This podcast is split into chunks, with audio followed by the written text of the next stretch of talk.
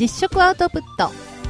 この番組は私勝よしこが美味しいと噂のお店に足を運び実際に食べてみた感想を率直にお伝えする番組です。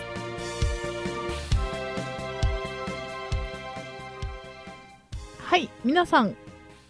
こんばんは。実食アウトプット勝よしこです。えー、今日も皆さんえー、やるべきことをやって生きてますでしょうか？私は今日もいろいろやりましたよ。はい。えー、っとですね、何をやったかというと、えー、私、あの、かねてより申し上げておりますように、引っ越しを控えておりまして、その引っ越しに向けて片付けというかですね、えー、いろいろと段取り事をしているわけです。もう本当に、あれですね、あの、やらないといけないことが次から次へとたくさん出てくるわけで、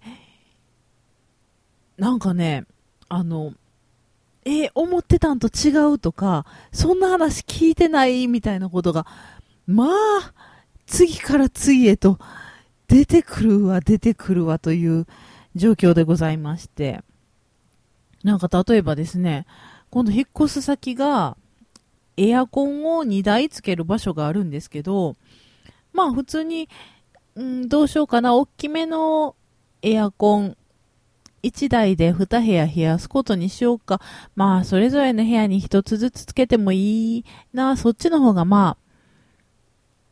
こっちだけ冷やしたいっていう時便利かなとか思ってたんですけど、なんと、よーく見たら図面に室外機のところにマルチって書いてあるんですよ。マルチって何？そんなん生まれてから今まで聞いたことなかったそのマルチという、えー、室外機のその存在。なんやろうと思ったら、世の中にはマルチエアコンっていうのがあるんですって、そういえば聞いたことあるようなないようなですよね。マルチエアコンってなんじゃと思ったら、1個の室外機で2つのエアコンを、えー、使えますよという、そういうシステムのことをマルチエアコンというらしく、えー、うちの次住むマンションには室外機を2つ置くスペースがないと。ということで、えー、室外機1個で2つのエアコンを賄うそのマルチエアコンしか置けませんよっていうことらしいんですよ。で、マルチエアコンの室外機を置いたら、まあ部屋の中につけるエアコンは、うん、どれとどれにしよっかな、うん、まあ、ダイキンとパナソニックか、えー、どことどこにしようかなとか思っていたら、なんと、マルチエアコンには、マルチエアコン専用の室内機しかつけれないんですって。超びっくりじゃないですか。世の中そんなことあるんやと思って、めっちゃ選択肢が狭まるわけですよ、そうなると。2台つけるとなると。しかも、マルチエアコンってめっちゃ高いんですよ。なんか普通のエアコンの倍ぐらい値段して、なんじゃそりゃと思って、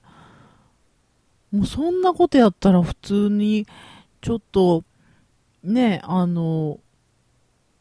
効率的ではないかもしれないけど、2部屋を1台で冷やす、ちょっと大きめのエアコンつけて、まあサーキュレーターとかで部屋の空気を回して、えー、ちょっと加減してやっていこうかななんていうふうに思ったんですけど、今度はな、なんと、もう次から次へとこう、もう壁に次ぐ壁、ハードルに次ぐハードルなんですけど、そのエアコンの室内機をつけるところの、つけれるスペースが、図面を見ると、高さ30センチしかないですよって書いてあるんですよ。で、まあまあ、ほんじゃあ30センチ以内の機種を選べばいいわね。うん、これ295ミリ。じゃあこれつくわ、とか思っていたら、なんと、エアコンって、つけるとき上に5センチ開けないといけないんですって。知ってました？そんなこと私全然知らなくって。まあそりゃあんまりピチピチについてるエアコン見たことないですけど、そうなるとね、高さ25センチのエアコン、25センチ以下のエアコンっていうともう本当に限られてきて、もうこれかこれ、あるいはこれかこれぐらいの選択肢しかないんですよ。まあそれでも、言うてもまあ、今時のエアコンなんで、どれを選んでもそんな、まあ遜色なかろうということで、まあその中のこれにしようかななんていうふうに思ったわけです。まあそんなエアコンに関するいろいろがありまして、で、まあまたそれもね、混んでいると、工事が。そうなると、お時間指定ができないですよとか言われるわけですよ。でも、私はもう引っ越したその日から絶対エアコンはないと困ると思って、うーん、その引っ越しの日は決まってるけど、時間はまだ決まってないとなると、エアコン業者の方が先に来られては、ねえ私がいないと引っ越し、ねえ私がいないことにはエアコンがつけれないですから、どうしましょうと思って、そうそう、そんなことで困ってるんですよっていう話をこの間実家に帰った時にしたら、もううちのあの、優しい優しい妹がね、じゃあその日あの、エアコンの工事にちょっと私じゃあ立ち会いますと言ってくれて、まあなんと優しい妹でしょう。ということでその話はなんか、なんとかね、肩がつきそうです。よかったよかった。という、またそのエアコンの吸ったもんだがあったんですけど、もうそんなことは本当に氷山の超一角ですよ。本当にね、もう次から次へと、聞いてへんがな、それっていうことが、どんどん起きる。ええー、この扉、ここまでしか開けへんかったん？とかね。ええ、そこそんな形になってたん？とかいうことが、まあ、あるわ、あるわ。そういうことで、いろいろと大変ですが、先日、その引っ越し先の、えー、下見に行ってまいりまして、えー、何を隠そう、まあ、一人で行こうかなと思ってたんですけど、こういうことはまあ、えー、誰かに手伝ってもらった方がよかろうということで、えー、ご存知、DIY のご専門であるところの、えー、ご専門というか、えー、大好きでいつもやってらっしゃる、味噌のクイズ研究会の西野博会長にご同行いただきましてですね、やっぱりすごいですね、その、持ちは持ちやというか、別に、あの、専門の大工さんでも何でもないんですけど、まあ、テキパキと、えー、いろんなところの、こう、採寸をね、していくわけです。部屋の距離をこう、壁の長さを測ったりとかね、するわけです。さすがやなと思いましてね。まあ自分一人でもできんことはないなと思ってたんですけど、やっぱりね、そういう詳しい人に一緒に来てもらうと、ここは測らんでええの？とか言って測ってくれたりするんですね。これ、あの、高い家具入れにあった壁壁の高さ測っといた方がええんちゃうとかね、いろいろとアドバイスしてくれまして、えー、家具の配置とかも相談に乗ってもらったりしましてね。非常に助かりました。さすがやなというとこでございます。あのまあ、新しい、あの家なのでね、初めてその私も見たんですけど、まあ、やっぱりあれですね、あの、都心に、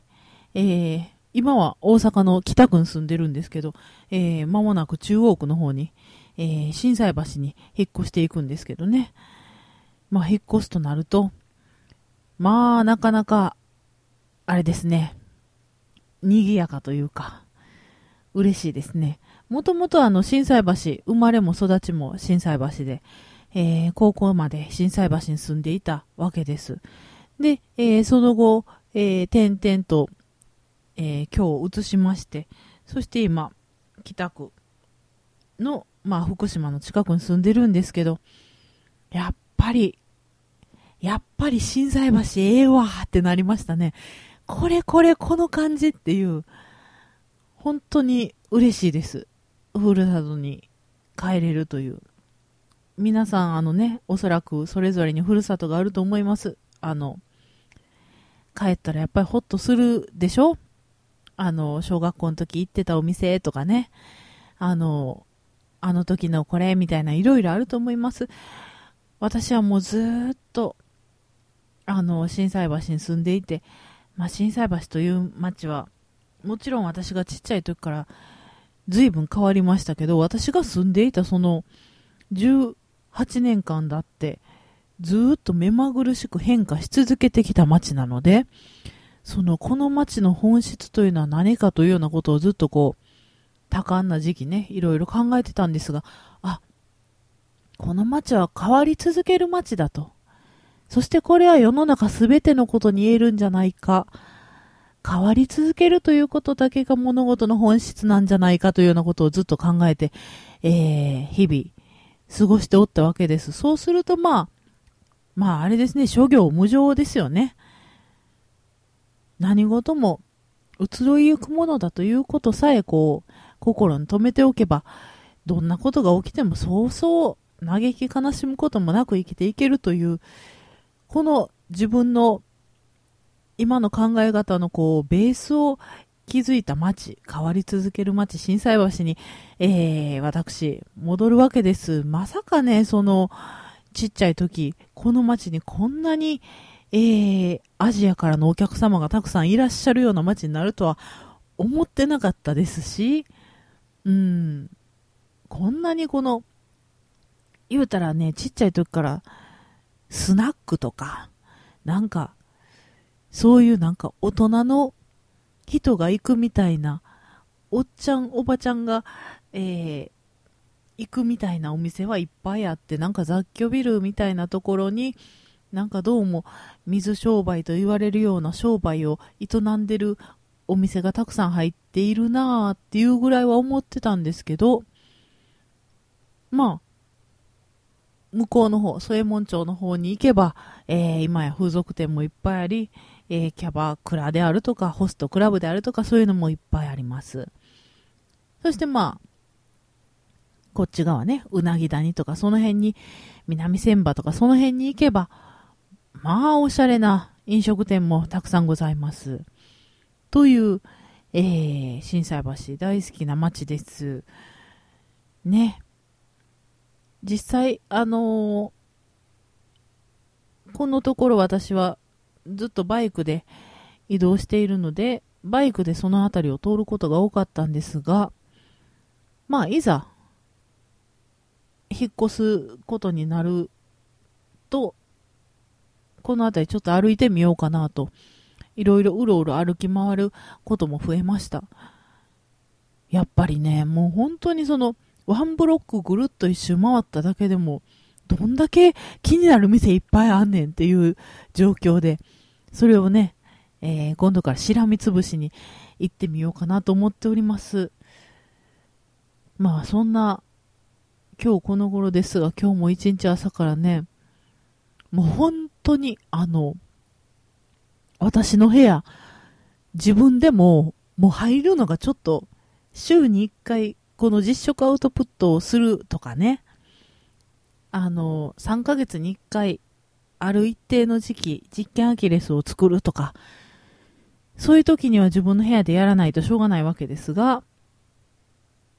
まあ自分でも本当に足を踏み入れるのがちょっと嫌なぐらい、真靴と化しておりまして、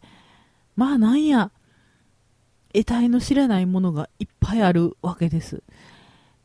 それもこれもこの捨てられない性格。うん、物が捨てられないとかね、心配性だったりするわけですけど、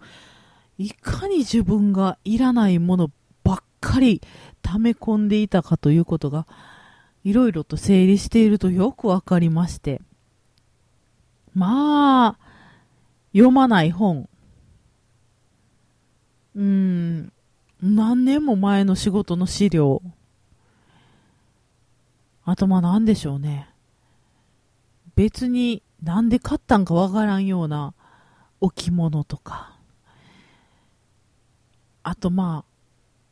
何のケーブルかわからんケーブルとか。なんか意味ありげなコードやけど、これよう見たらただのミニピンとピンの変換のやつやんとか。いらんやろっていうもんがもうそれはそれは山ほど出てきまして。でやっぱりその紙のゴミが多いんですぐねあのゴミばゴミ袋が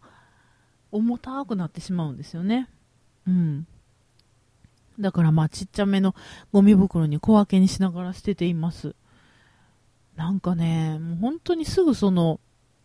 捨てられない思い出みたいな感じで置いといちゃうんですけど、よく考えたらそんな、台湾旅行に行った時に占い師に書いてもらった紙とか、うん、もういらんし、全部捨てちゃおうとかね。なんか、あ、これ、そういえば、上海旅行行った時の、何？行き帰りのチケットとかなんかそういうなんか、空港で入った保険の手続きの紙とか、まとめてあるやつやんとか、全部ね、もういらないんですよね。全部捨てちゃいますけど。びっくりするぐらい昔のもんが出てきたりとかね。捨てられないものみたいな感じで箱に入ってたりするやつも今引っ張り出してみたらどんどんなんでこんなん捨てられないと思ってたんや私みたいなのが出てきます面白いですねうんあとなんか心配、物事がこう、いろいろ心配なので、普通の人より多分、ストックが異常に多いんですよね。あの、毎年、一応その、確定申告の時に、えー、使うようなファイル10、10個セットとかね、10、10年分まとめて買ってるやん、私とか。うん、キッチンペーパー、4ロール2つとかね。どんだけこれ場所取ってんねんとか。ボックスティッシュ、なんか山盛りとかね。何せまあ、物のストックが多い。なんか食べ物とかに関しても、とんかつソース2本とかね。そんなとんかつソースばっかり使わないですけどね。なんか山ほどあるなうん。まあ、いらんもんはどんどんほかして、えー、身軽になっていきたいと思います。まあまあ、そんな、あの、引っ越しでね、随分と狭いところに、もう、今度住むところは本当に狭いですよ。コンパクトに、コンパクトに、えー、生きていかなければなと思うわけです。うん。ああ、そういえば、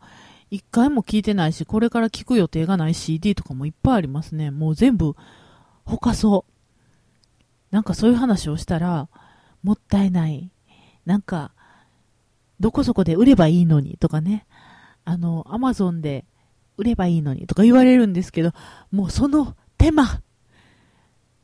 手間のハードル、もうそれがもう、めんどくさい。もう、昔はね、その、ちまちまと、アマゾンなんとかマーケット、マーケットプレイスとかで、いろいろ売ったりしてましたけど、もうあんなめんどくさいこと要せん。ほんまにその、なりわいとしてね、それをするぐらいの勢いがあるんやったらいいですけど、全然そんな物量はないわけで、そんなことのためにいちいちなんか、ねあの、一人一人と向き合ってやり取りをして、なんか評価したりされたりみたいな、もう無理。もう全部捨てます。で、あの、ちょっと大きいものだけね、あの、欲しい人いますかって言って、どんどんいろんな人にあげたりしてるわけですけど、さっきもね、あの、カラーボックス、カラーボックスじゃないわ、収納ケース、衣装ケースですね。あの、ちょっと新居のクローゼットの奥行きが狭かったので、今使ってるやつが入らなかったので、誰かいるかなと思って、ツイッターとフェイスブックに書いてみたら、早速お友達が欲しいって言ってくれて、で、えー、差し上げることになりました。うん、ダイニングセットなんかもいらないので、誰かいらんかなって言ってたら欲しいっていう人が現れて、みんなどんどんね、あの、大きいものはお嫁に行ってもらおうと思います。なんか、あれですね、あの、新しいものを買い直したり、極力せんようにしようとか、まあせんでええやろうと思ってたけど、意外と、なんやかんや言うて買い足さなあかんもんですね。そういうサイズ感の違いとかいろいろありますので、えー、何かと物入りでございます。まあそんなことも含めて、えー、楽しみなお引越しでございます。あと一月ぐらいですね。えー、ちょっとバタバタすると思いますが、えー、まあ実食アウトプットはぼちぼち続けていくかなという感じです。というわけで、えー、今住んでいるこの福島周辺のお店、もう息納め、まあ震災橋と福島なのでそんなに遠くないので、なんぼでも来ようと思ったら来れるんですが、気分的にはもうすっかり息納めでございまして、えー、今住んでるとこの周辺のお店をどんどん積極的に、えー、ご紹介していきたいなと思います。先週もね、あの、オマールエビつかみ取りでおなじみのオーブさん、ご紹介してまいりましたが、えー、今週は、えー、ご存知でしょうか？ご存知の方はご存知で、ご存知でない方はご存知でない。えー、っとね、鶏肉とおうどんのお店という、あの、いかにも女性が喜びそうなこの取り合わせですね。はい。えー、さぬきの3、えー、ごんべんに賛成の3、賛成と言っても同音異義語がたくさんございます。賛成反対の3、うん、ごんべんに、えー、おっとおっと会と書いて、えー、サンというお店です。えー、こちらですね、福島6丁目の交差点をちょっと北に上がったところに、えー、飲食店がたくさん入っている建物がございます。えー、そちらにございます、サンというお店。えっ、と、いろいろと、あの、姉妹店もある、え割と大きめの飲食チェーンチェーンというか、まあ、チェーンというか、そう、おのおの、えー、やってらっしゃる、全然違う業態でやってらっしゃるんですが、まあ、こちらはこちらで、えー、讃岐うどんと鶏肉が美味しいということで、えー、夜はですね、鶏肉のお鍋とか、えー、いろいろとやってらっしゃいます。あの、夜は夜で、お座敷が広いので、えー、宴会とかにぴったりなんですけれども、えー、鶏のお鍋に、えー、うどんがついてきたりとか、カレー鍋とかね、あのそういう、いろいろと変わったものもやってらっしゃいますが、このお店なんといってもね、あのお昼のランチが異常に豪華。豪華というかまあ、ボリュームもたっぷりだし、あの、おうどんだけ食べたいなと思って行っても、結局いろんなものを食べてしまうという、そういうお店です。えー、こちらね、あの、お昼のそういう定食とかランチとかも、えー、夜いただけたりするんですけど、えー、私がえー、先日いただいて非常に美味しかったのが、お昼限定の定食、さぬき御膳という、えー、メニューをいただきました。こちらがですね、まあ、いろいろついてくる。えー、もちろん、あの、メインはおうどんなんです。えー、讃岐うどんの非常に美味しいおうどんです。あの、本当に讃岐っぽい感じの、えー、コシのある、結構歯ごたえがあってしっかりしたうどんで、このうどんだけでも十分美味しいんですけど、えー、この讃岐御膳ですね、880円にもかかわらず、えー、鶏のお刺身が、えー、上に乗ってある握り寿司。こちらが3貫ついてきて、あと、えー、ちょっとね、ざる豆腐的な感じのゆるいお豆腐。えー、これが小鉢に入ってます。えー、そしてちっちゃい、えー、お惣菜ですね。私が行った時はね、あの、あれでしたよ。うの花、うの花、お、おから。違う。えー、あれですわ。あ、ちゃちゃ、おからやった。おからですね。白あえかなと思ったけど、おからでした。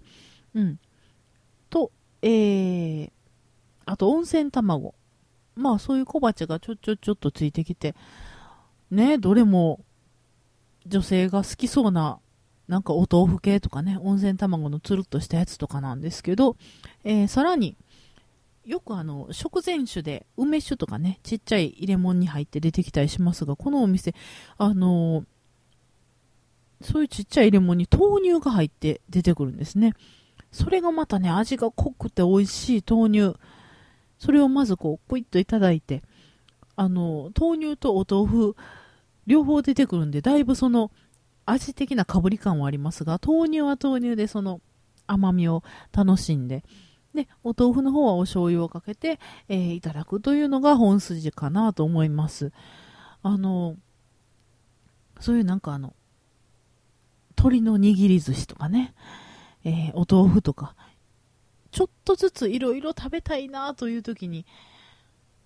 ぜひ、あの、おすすめのお店ですよ。他にもね、あの、カツとじ丼、鶏のカツとじ丼とかね、あとなんかカレーうどんもすごく、えー、あの、名物で美味しいということで、えー、まだ私は食べたことないんですが、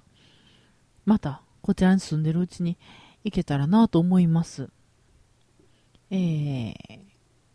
場所的には非常にあの、えー、わかりやすいところにあると思います。あの、お店の前に看板もあるので、ぜひ気になる方は行ってみてください。お昼は11時から3時までかな。はい。